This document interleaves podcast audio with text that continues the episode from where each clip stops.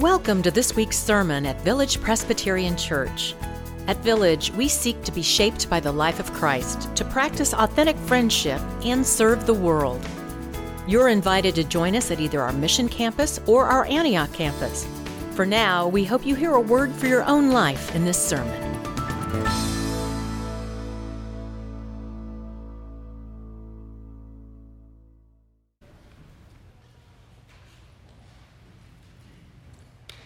Morning. Our scripture reading today is from Luke chapter 1, verses 46 through 56. You can find it at page 932 of your Pew Bible if you wish to follow along.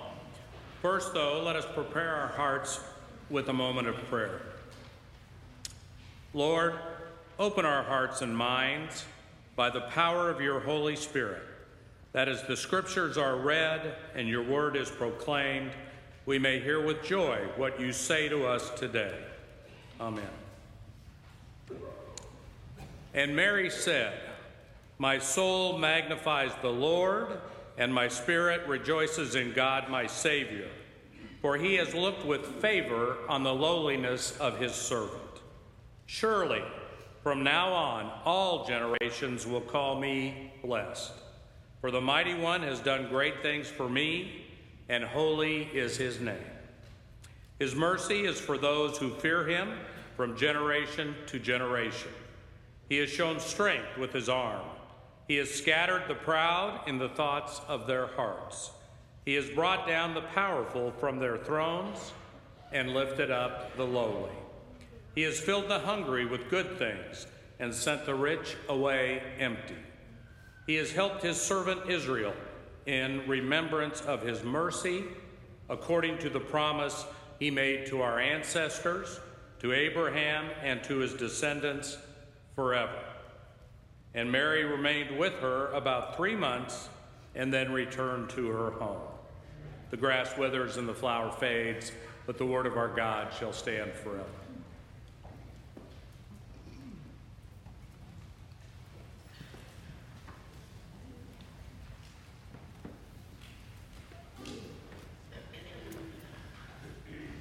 So, if you happen to follow along the reading in your Pew Bible, you may have noticed that it's not formatted in paragraph form, but it's center justified.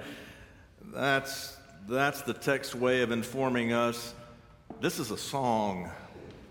Through the generations of the church, we've called this Song of Mary the Magnificat, and it's a song about what God does.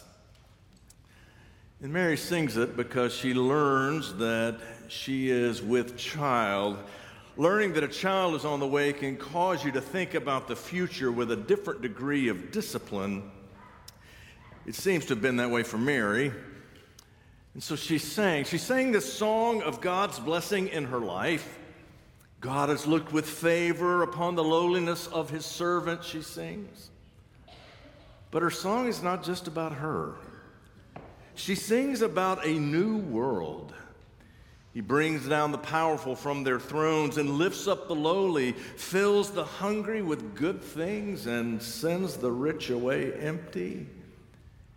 She sings of how the love and mercy of God turn things on its head in our world. Mary sings, and, and then Luke tells us that she went to her home. I find that a surprising detail in the story. I'll tell you why later. I'll come back to that. But, but first, let's do a little Bible study on this song. The Christmas story is evidently a musical. Read through Luke, and every time there's a significant development in the story, somebody bursts out in singing. It's like it's written for the Von Trapp family.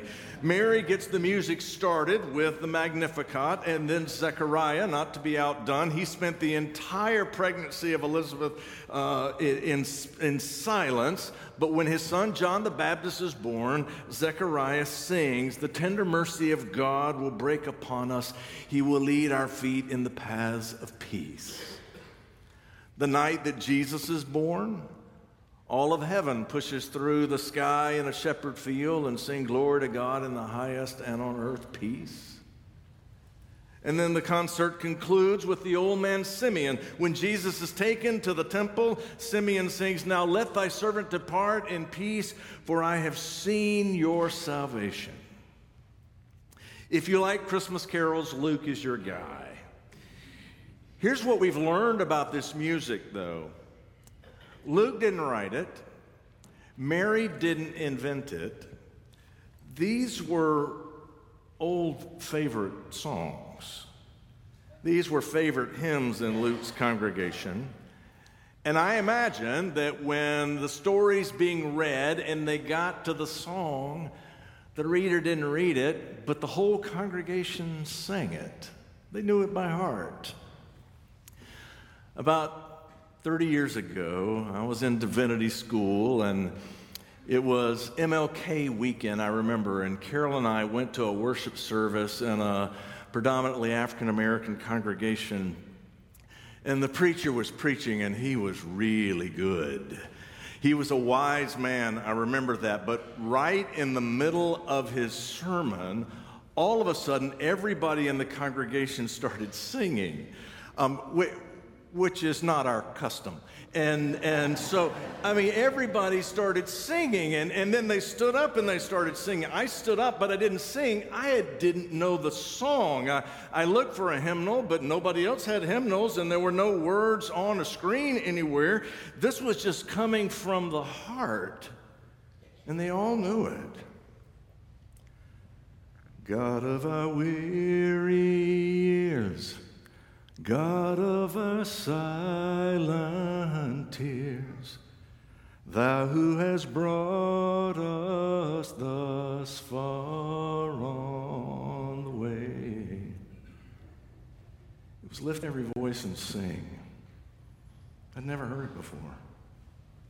James Weldon Johnson authored this poem in the 1900s, and it was first sung by a choir of children, 500 voice strong. It was in Jacksonville, Florida. They were celebrating Abraham Lincoln's birthday. It was all it was an all black school, and all the children sang this song.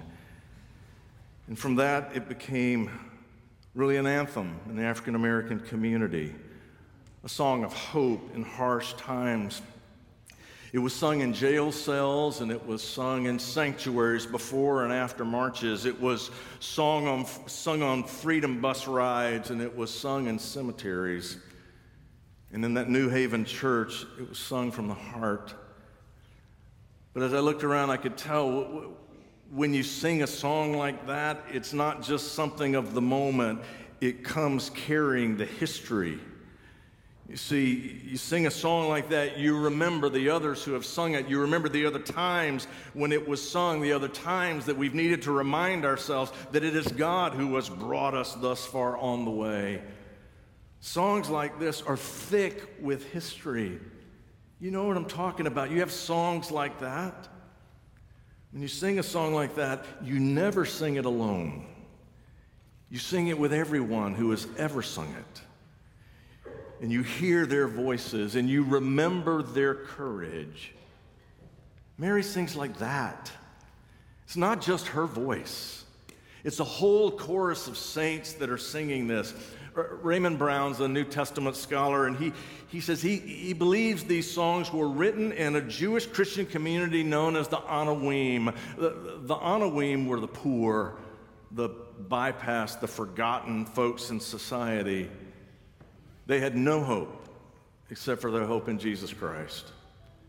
They had no salvation except for the love of God revealed in Jesus Christ. Jesus was their way out of no way, and that's what they sang about.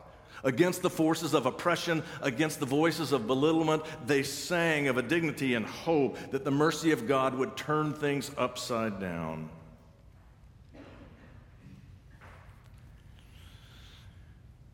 When the shooting in the Mother Emanuel Church in Charleston, South Carolina occurred.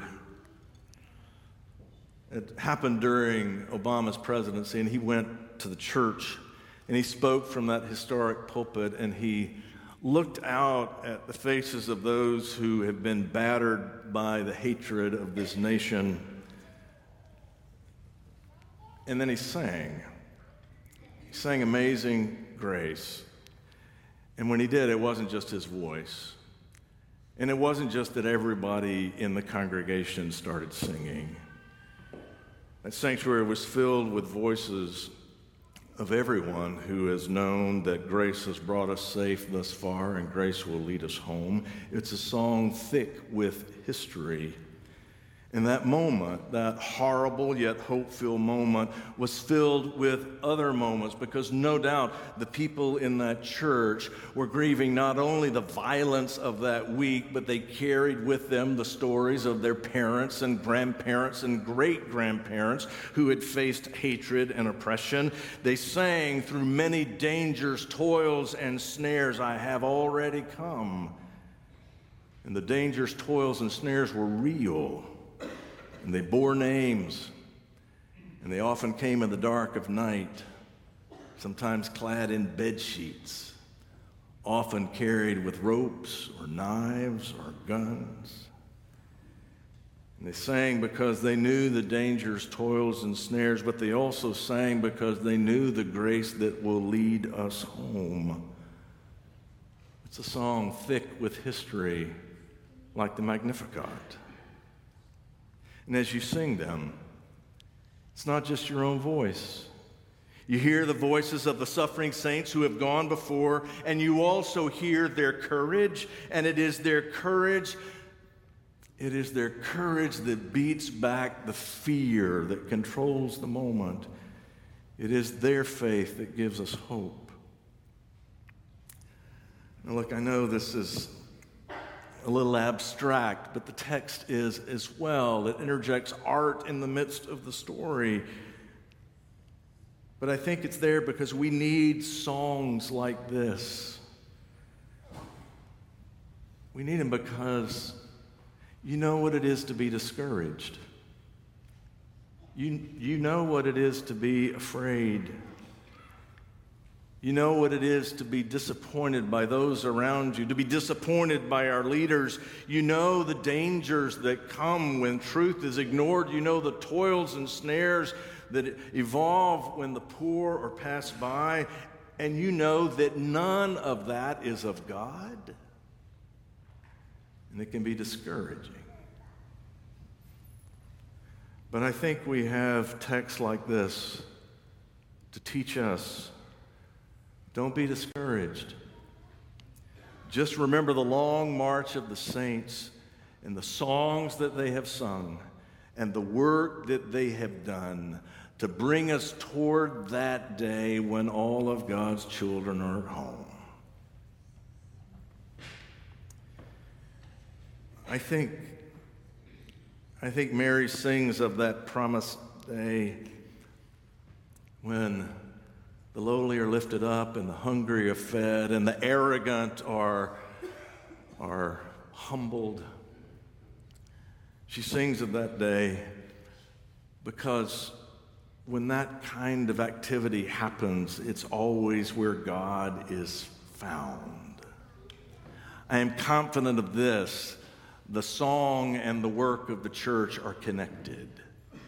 The song shapes our hearts and, and, and focuses our vision to recognize the work that we are called to be about in our own time.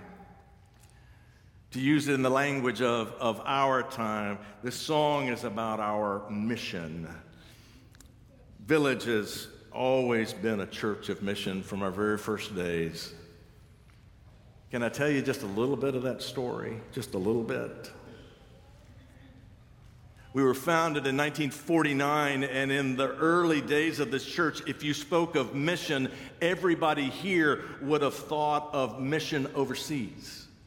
That's the work that we did for more than a decade. We, all of our mission effort was international. As a matter of fact, Dr. Bob, our founding pastor, he spent six months as a temporary missionary in the Philippines. And when he returned home, he did a series of programs, a series of lectures on, on mission around the world. And it's recorded in our church history that 15,000 people came to those lectures.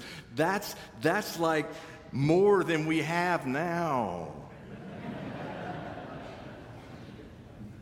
In 1960, Maitri Charbarut, a native, uh, native of Thailand and a graduate of Pittsburgh Theological Seminary, he joined this staff as a mission fraternal worker. Do you know what that is? It's a missionary. We were not only sending missionaries overseas, overseas was sending missionaries to us that we might recognize the importance of that work internationally. In the earliest days of the church, if you said mission, everybody here assumed you were talking about work in another country, and you were. But then something happened, and we realized that's not enough. The civil rights struggle exploded in this community.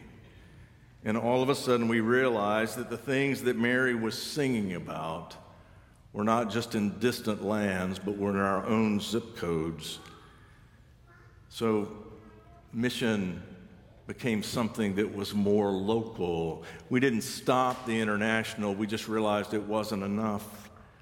And so in 1971, for the first time, Village formed what was called the Community Relations Committee, which then became the Community Concern Committee, and then it became the Mission Committee.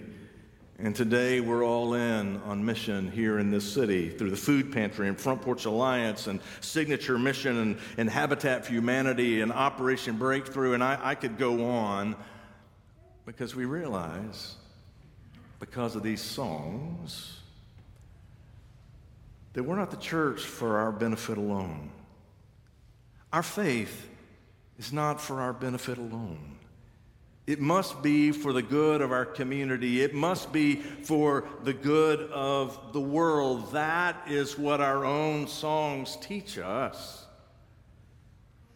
But then something happened and we realized not even that is enough. We recognized that mission is not just the work of social justice, as important as that is, more important maybe than ever before. But we realized the church itself was struggling. Several of you in recent weeks have emailed me links to articles that you found in the Wall Street Journal or the New York Times, the Washington Post. I got one from the Atlanta Journal, USA Today. They're all articles that are citing the most recent research of the Pew uh, Research uh, Foundation that's well, in a nutshell, just reporting that the church is fragile these days. We're in a culture that is suspicious of people who go to church, suspicious of organized religion, suspicious of institutions of any kind. You know, when Village was founded 70 years ago, the assumption was everybody who moved to town was, was going to go to church somewhere.